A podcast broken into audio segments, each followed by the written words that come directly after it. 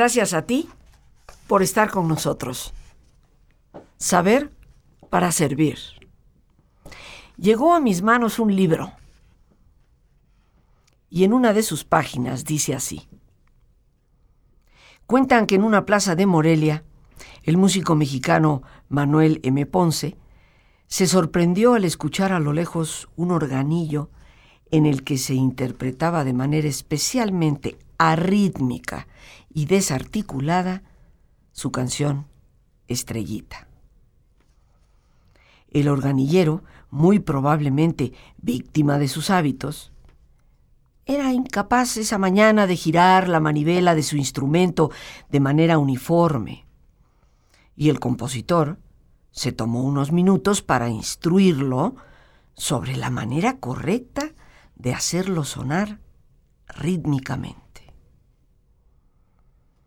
Al día siguiente, el singular intérprete volvió a la plaza con un ánimo renovado había colocado junto a su organillo un letrero que ostentaba Discípulo de Manuel M. Ponce. Dice el autor de este libro que tenemos derecho de decidir desde lo profundo de nuestra conciencia a quienes nos tocan internamente y nos constituyen como personas, y tenemos el privilegio de elegirlos como nuestros maestros. Y en este día, yo elijo a mi invitado como maestro. Está con nosotros un gran amigo, Eduardo Garza Cuellar. Es un gran filósofo y por eso yo lo escojo como maestro.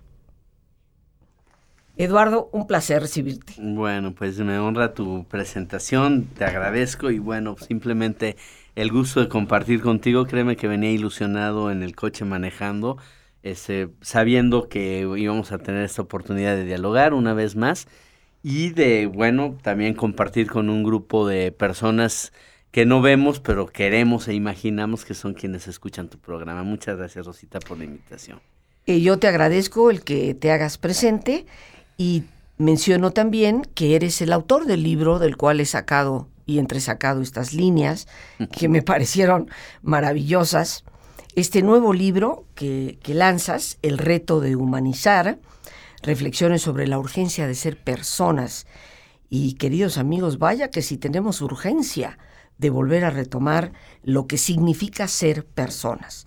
Y felicito a mi gran amigo Fernando Trillas por haber sido eh, las personas de la editorial que te están editando el libro, que por supuesto he tenido ya la oportunidad de leer y varias cosas podríamos entresacar de ellos, pero eres tú a quien queremos escuchar el día pues de muchísimas gracias. Como tú sabes, porque lo, lo, lo, hemos compartido en carne propia, es una, pues es un impudor, es una osadía, es una maravilla y es sobre todo como una botella al océano cargada de esperanza, de encuentros, el publicar un libro es, es el, la esperanza de imaginar en dónde puede caer, ¿no?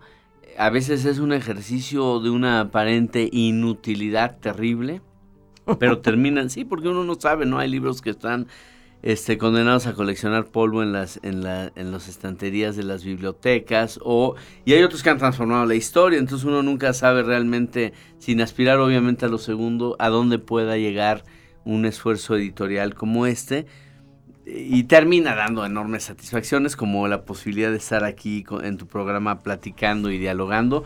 Para mí más que un texto es un pretexto, un pretexto para el diálogo, para el encuentro, para crear vínculos, que finalmente para mí eso es la vida, para compartirla, para vivirla en plural. Y bueno, pues finalmente te agradezco muchísimo la oportunidad de platicar tomando el libro como pretexto, pero finalmente platicar contigo y con la gente que te escucha. Muchas gracias. Yo te lo agradezco, Eduardo. Y la primera pregunta que viene a, mi mente es, es, el título mismo, ¿no? Con el cual empatizo, eh, sintonizo, me identifico plenamente. El reto de humanizar. Parece increíble. Es como decirle, perdonando la expresión, a un perro, el reto de ser perro. Cuando en la naturaleza del perro está lo perruno. ¿Qué nos pasó a los seres humanos? Que siendo seres humanos, lo humano pareció perderse. ¿En dónde se quedó y cuál es el reto que tenemos? Que es increíble que asumir nuestra propia naturaleza se haya convertido en un reto. En un reto. bueno, porque eh, tenemos ese extraño privilegio y esa posibilidad. Es decir, tú hablabas del perro y su perreidad, ¿no? Bueno, pues el perro no puede hacer nada ni por ser más ni por ser menos perro. Eh, ahí está, está dado. Y alguien podría decir, y a mí me lo han dicho, oye, pues es que ya, ¿cómo el reto de humanizar? Pues, ¿Somos humanos o no somos? Si somos, ya para qué le buscamos. Y precisamente ahí está una gran paradoja y ya es una toma de postura frente al ser persona. Como nosotros ciertamente nos es dado el ser persona, pero nos es dado en carácter de posibilidad, como una semilla, ¿no? Decimos que en su infinito sentido del humor, Dios, cuando le pides un árbol, te da una semilla. Y hay quien le, y hay quien le reclama, y mi árbol, yo pedí un árbol. Y entonces yo me imagino diciendo, pues ahí está tu árbol. Pero bueno, ¿dónde? No, pues ahí no es fácil reconocer en una semilla un árbol, como no es fácil reconocer en lo que somos, lo que podemos ser. Pero esa es la tarea, ¿no? Es decir, nos fue dado el ser humano ciertamente como una tarea, como una vocación, como una posibilidad de ser, y tenemos el raro privilegio de poderlo estropear. Tenemos el raro privilegio de no llegar a ser todo lo que podemos ser. Y eso no lo tiene, no lo tienen otros seres. Es decir, una planta, pues si tiene las condiciones adecuadas, si tiene tierras, agua, sol, lo que tenga que, pues crecerá. Un manzano o da manzanas o se muere. O da manzanas o se muere, pero no está en él el darlas o no darlas está en las condiciones climáticas y en el entorno. Eh, obviamente para nosotros también cuenta el entorno y las condiciones entrecomilladamente climáticas, pero hay una partecita que es la que toca este libro que sí está en nosotros. Hay una partecita que tiene que ver con nuestra conciencia, con nuestro darnos cuenta, que tiene que ver con lo que nosotros sí podemos hacer para ser lo que, insisto, nos fue dado solo como una posibilidad de ser. Entonces esto se transmite, se traduce en un reto, pero no solo en un reto personal, individual, tuyo y mío, finalmente eso es la vida, sino también en un reto de un momento histórico en el cual em, hay señales esperanzadoras para cultivar el ser persona y también hay amenazas este, terribles que no facilitan como un entorno la posibilidad de serlo. Entonces, por eso el título. Por eso el título. Eh, fíjate que en la parte correspondiente a la presentación en el libro, es más, la página 10, para ser exacta, dice, eh, esta tarea pasa a mi juicio por tres ejes. El desarrollo de la conciencia, la capacidad de transformación del entorno y la ética. Así es. Que a su vez constituyen, esa es la propuesta, los elementos esenciales, los colores primarios del desarrollo humano conciencia, transformación de entorno y ética. A ver, a ver, conciencia, empecemos por ahí. esa es un poco la idea, incluso ha sido el principio ordenador de los pequeños textos que... E, este libro es un, le decía el otro día a mi esposa, son como cápsulas para soñar. Cápsulas, es decir, pequeños textos de cinco cuartillas, de siete cuartillas, de diez cuartillas, que tienen una unidad de sentido, es decir, y, de hecho algunos de ellos han sido publicados previamente en alguna revista o lo que sea, eh, pero que se ordenan desde esta lógica. ¿Qué significa? ¿Para dónde tenemos que hacer para ser personas? Bueno, primero tenemos que darnos cuenta y darnos cuenta de la manera muy específica como el ser humano se da cuenta. Eso lo dijo Taylor de Chardin, habló, acuñó el concepto conciencia refleja. ¿Qué quiere decir esto? El perro se da cuenta del mundo, pero no se da cuenta de que se da cuenta. Su conciencia no refleja. No es consciente de su conciencia. Nosotros sí nos vemos en el escenario. Somos conscientes del mundo, pero también de nosotros. Y eso es lo que hace al mundo humano, en primera instancia. Pero luego no basta el darse cuenta.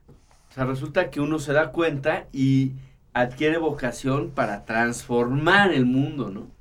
Es el segundo gran elemento, el que lo asociamos eh, siempre le pusimos un color, ¿no? La conciencia el azul, por divertirnos un poco.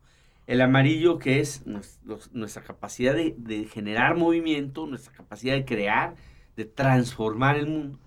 Y finalmente, es decir, nosotros no, son, no somos nada más un, ente para darse cuenta de, sino tenemos el privilegio de, de, trabajar, de transformar y de dejar el mundo mejor o peor de como nos lo encontramos.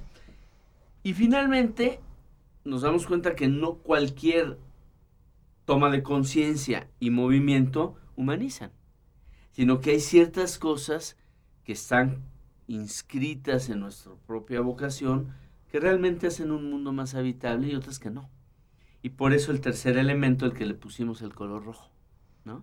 que es el sentido, que es, la, que es la ética, que es la vocación humana. Es decir, dándome cuenta y transformando el mundo, lo transformo hacia donde yo creo hacia que hay cosas que realmente me, me realizan humanamente y me hacen mejor persona, mejor sociedad, mejor comunidad.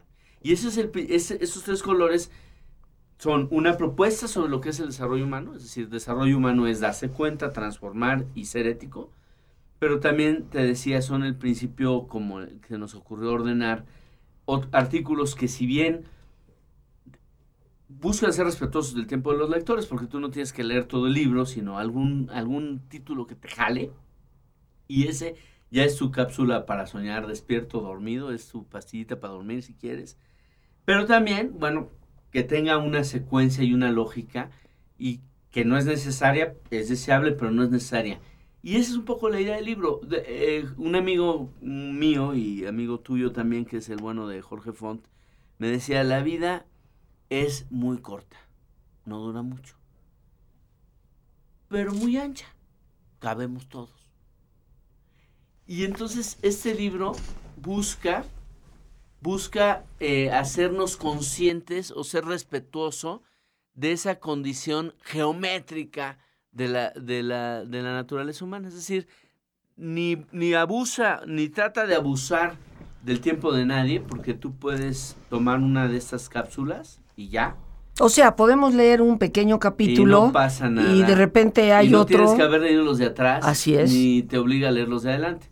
Obviamente lo ideal es leerlo todo, pero y por otro lado, eh, te decía, es esa botella en el océano que dice, pues encontrémonos, hagamos la vida, ya que no es fácil estirarla para adelante, estirémosla para los lados, compartiéndola, generando vínculos, generando comunidad. Fíjate que en esto de la conciencia, algunos pensaríamos, bueno, pero es que basta el hecho de ser seres humanos para ser conscientes, pero conciencia con mayúscula pues obviamente no. Y cito en este caso sobre el hoy la rebelde posmodernidad, parte de unos capítulos del libro.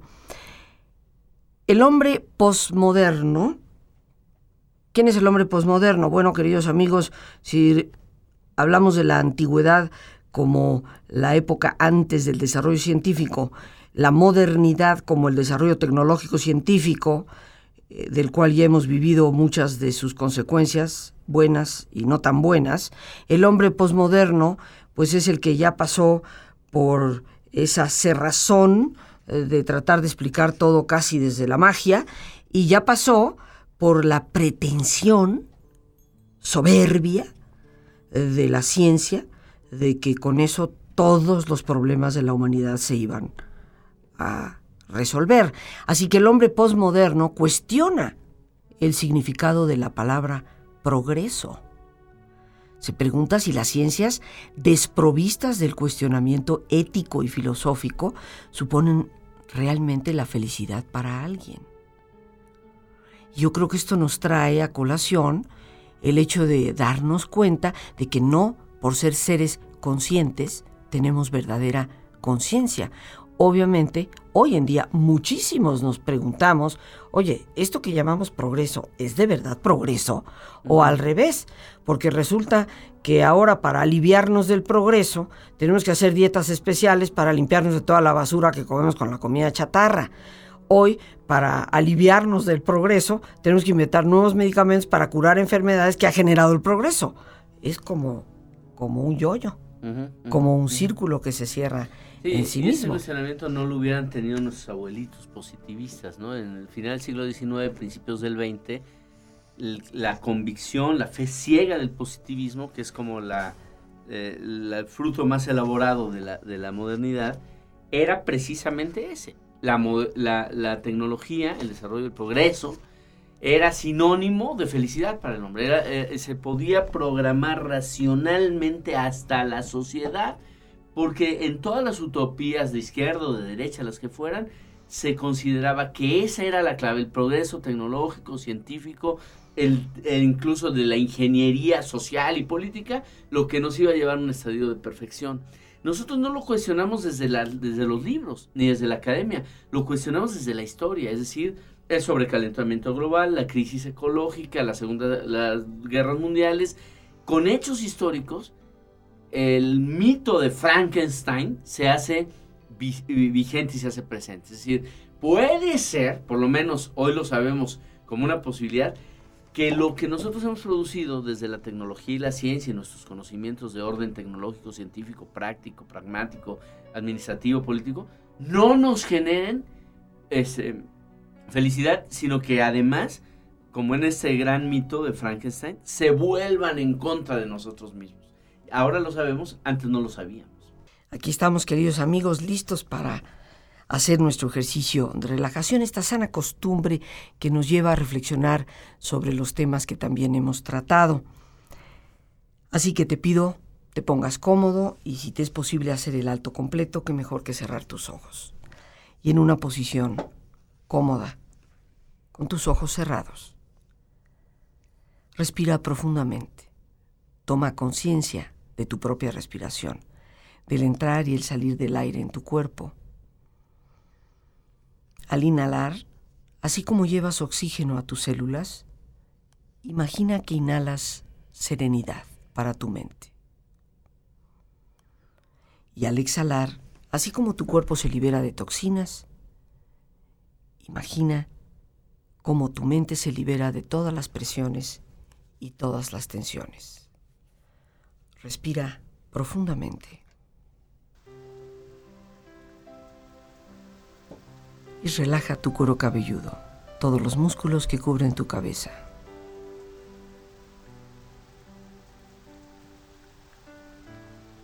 Relaja tu frente, tus párpados, tus mejillas,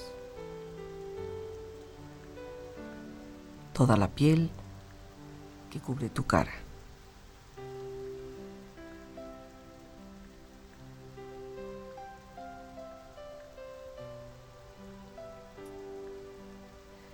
Relaja tu cuello y tu garganta. Siente su flexibilidad, equilibrio, balance.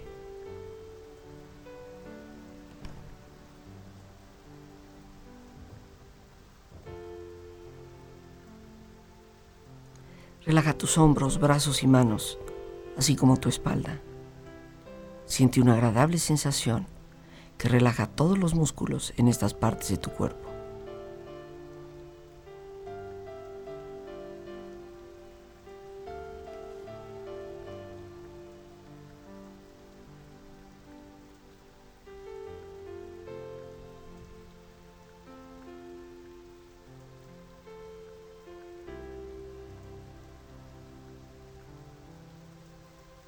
Relaja tu pecho exterior e interiormente, relajando todos los músculos, imaginando a todos tus órganos funcionar rítmica y saludablemente.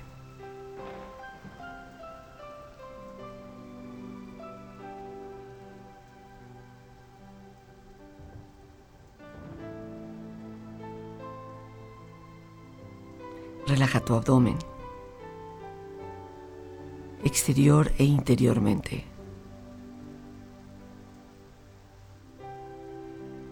Relajando todos tus músculos, imaginando a todos tus órganos funcionar rítmica y saludablemente.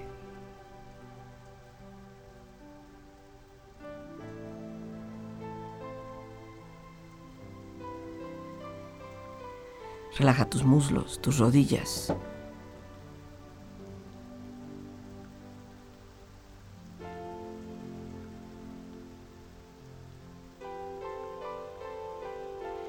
Relaja tus pantorrillas y tus pies.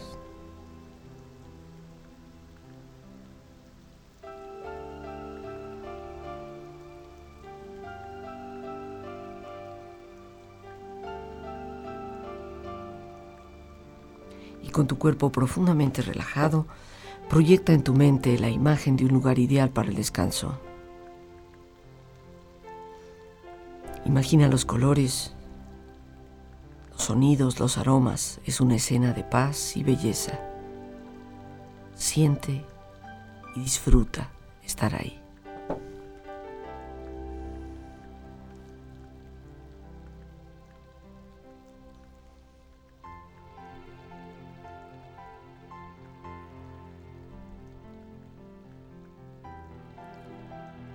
Con tu cuerpo relajado y tu mente serena,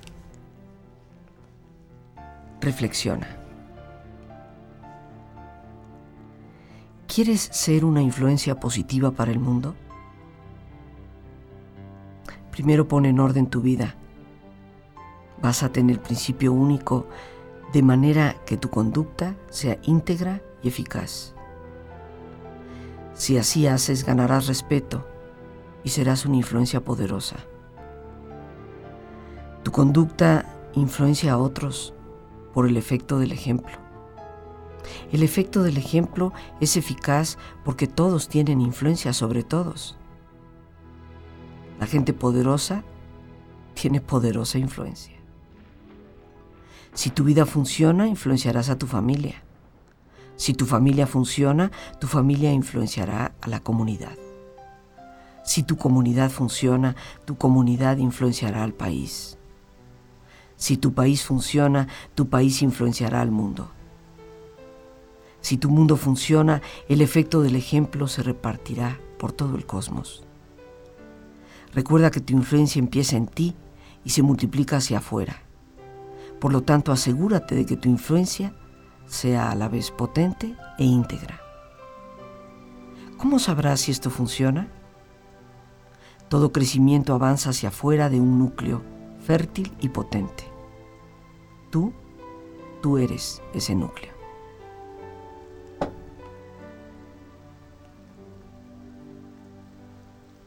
Respira profundamente.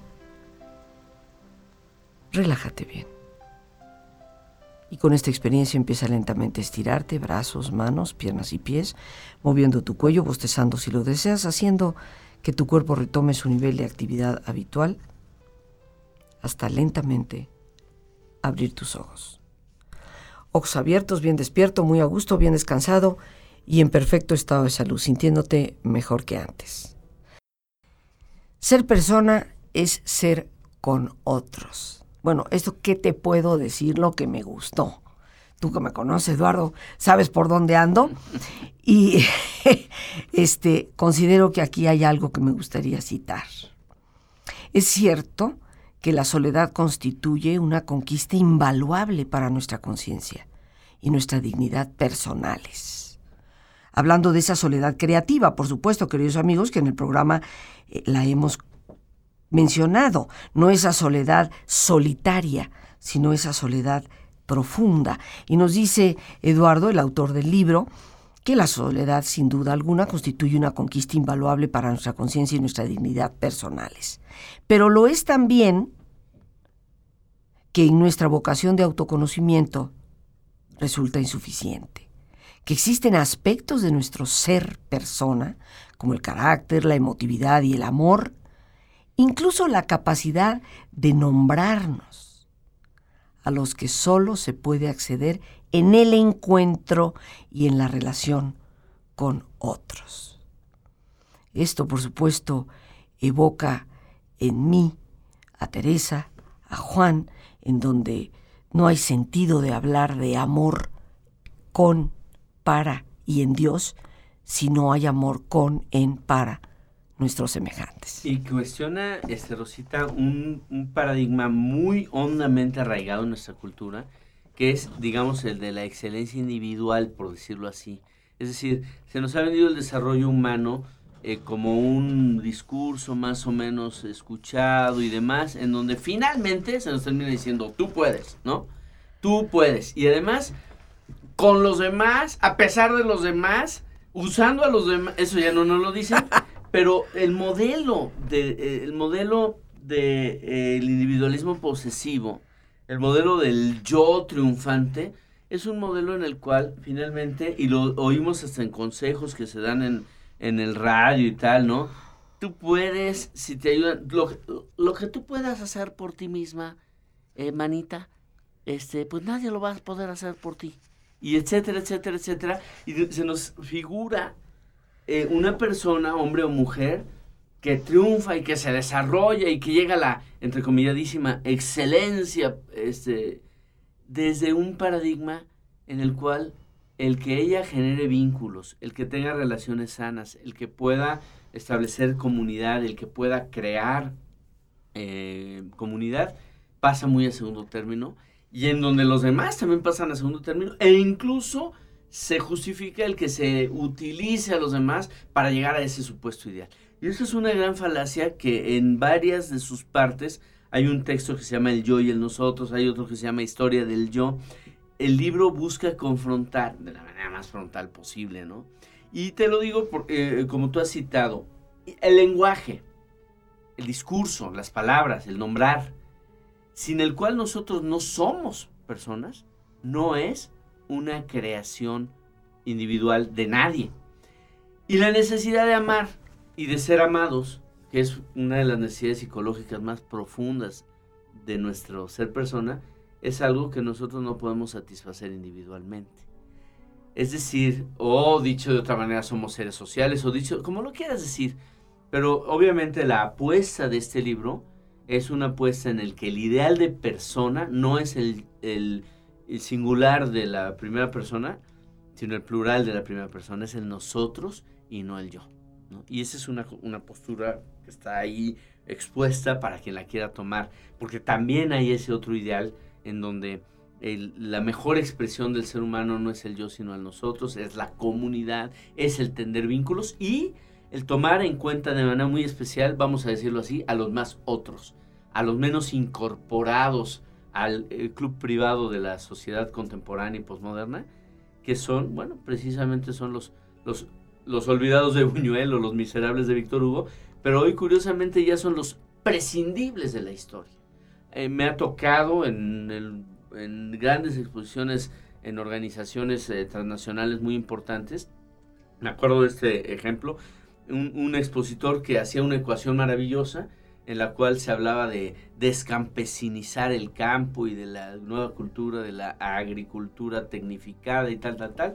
Y uno de, los funcionarios de esa empresa levanta la mano y dice, oiga, perfecto, entiendo muy bien su ocasión. Nada más dígame una cosa, ¿qué vamos a hacer con esos millones de personas que usted está pidiendo que desplacemos? Y el expositor se queda pensando y dice, pues mira, no, no te tengo una respuesta, es, es un problema que no hemos considerado. O sea, la ecuación estaba perfecta. Lo único que sobraba eran personas. Imagínate, ¿no? O sea, y así hay modelos, ¿no? De, desarrollo. Entonces, lo que estamos diciendo es, mientras más yo pueda incluir a los otros y a los más otros, a los más excluidos, mi modelo es realmente humanizante, si no, no. Pero hay un, capítulo que me fascinó, eh, contra el puritanismo, eh, belleza. Citas ahí una película fabulosa que yo también tuve el gusto de ver, La fiesta de Babette, pero vivimos en un mundo, eh, Eduardo, en donde también, curiosamente, se está perdiendo humanidad por el fundamentalismo, por los extremos a los que estamos llegando. y cito textualmente de tu libro, el puritano, más que proponer un estilo de vida, suele orientar su energía a condenar el de otros. Sí, sí, sí, terrible. Pero lo que, lo que quiere decir esto es, es, y lo que tú lees entre líneas con una gran finura es, caray, una invitación no a identificar al puritano que está fuera, o el que funda tal país o tal situación, sino al que todos llevamos dentro cuando somos intolerantes de otra manera de entender la, la realidad. Finalmente, el gran reto de nuestro tiempo es el diálogo. No la tolerancia en el sentido así como de, ay, pues, pues ni modo, tiene, tengo que tener vecinos. sino que tanto yo puedo entrar en un diálogo con personas cuyas cosmovisiones no necesariamente comparto y puedo encontrar lo mucho de común que tenemos. Yo lo, lo quiero trasplantar al reto de nuestro mundo político contemporáneo, el México de hoy, ¿no? En el cual a veces parece que nos frotamos las manos cuando fracasan los que no son de nuestro gremio, de nuestro partido, de nuestro grupito, de nuestra pequeña cofradía en lugar de podernos, eh, caray, entender un poquito más y entender cuánto hay de semejante, de vinculante, de humano en, con los demás. El fenómeno sociológico más grande de nuestro tiempo es la migración. Y tendremos que aprender a ser sociedades plurales, a tener nacionalidades multiculturales, lo cual no estaba en el paradigma tampoco, ni siquiera del de inicios de este siglo y todo esto pasa... Del siglo XX. Del siglo XX. Sí, ya este ya es otro. Sí, eh, perdón este, por, mi, por mi arcaísmo verbal, ¿no? Pero es que como yo era del pasado, luego me siento terrible en este, ¿no? Pero exactamente, ¿no? En el, siglo XX no hay todavía la idea de que pueda haber... Eh, lo hay ya en, en Canadá, que es el, el país pionero en esto, de la ciudadanía multicultural. Pero finalmente todo esto está amenazado, como tú bien dices, por los fundamentalismos, por el pensar que eh, solo un estilo de vida puede prevalecer, pero también por el fantasma de la pulverización ética de la sociedad, es decir, por el pensar que no hay nada en lo que nosotros podamos ponernos de acuerdo, ¿no? Adela Cortina, quien tú citabas al inicio, propone algo maravilloso, que es en una sociedad plural, global, secularizada, eh, hay muchas nociones de bien. Hay muchas, ella le llama éticas de máximos. Tú puedes ser cristiano y tú judío y tú musulmán y tú ateo y todos tenemos una noción sobre el sentido último de la vida que en realidad es distinta. Pero podemos compartir lo que ella llama una ética cívica, una ética de mínimos, en la cual eh, nos podemos encontrar y en la cual nos podemos nutrir y eso a mí me parece fundamental que es enemigo de ese común denominador, de ese diálogo vivo entre distintas nociones sobre el sentido de la vida, es el fundamentalismo que quiere que una prevalezca sobre todas las demás. Dedicas uno de tus capítulos a los jesuitas y mencionas fundamentalmente a Hans Küng.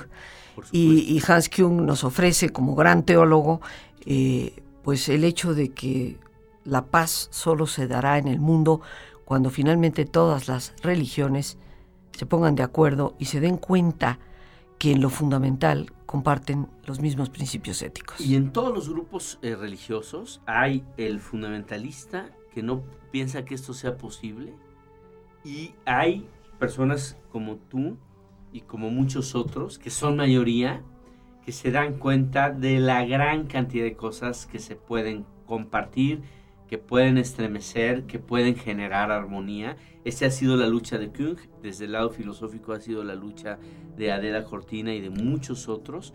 Y yo creo que desde el lado radiofónico y desde el lado del desarrollo humano es la lucha que tú sostienes y que muchos otros sostienen. Es decir, es muy esperanzador ver cómo de veras en un libro, en un pretexto, como yo decía al inicio, podemos encontrarnos con tantos para sembrar la esperanza de un mundo más a la altura de nuestros sueños, de nuestros valores, de nuestras utopías, un mundo más humano. Pues Eduardo, como siempre, es un placer tenerte aquí con nosotros y ya te estamos comprometiendo a que pronto regreses. Yo agradezco enormemente tu presencia. Gracias a ti, Rosita. Invito a todos nuestros amigos radioescuchas a que se den el tiempo de leer este libro, El reto de humanizar. El reto de humanizar Editorial Trillas, su autor Eduardo Garza Cuellar. Y si se encuentran con alguna que otra palabrita por ahí, un poquito más compleja, fuera de nuestro vocabulario habitual, pues esa es una de las formas en que seguimos aprendiendo.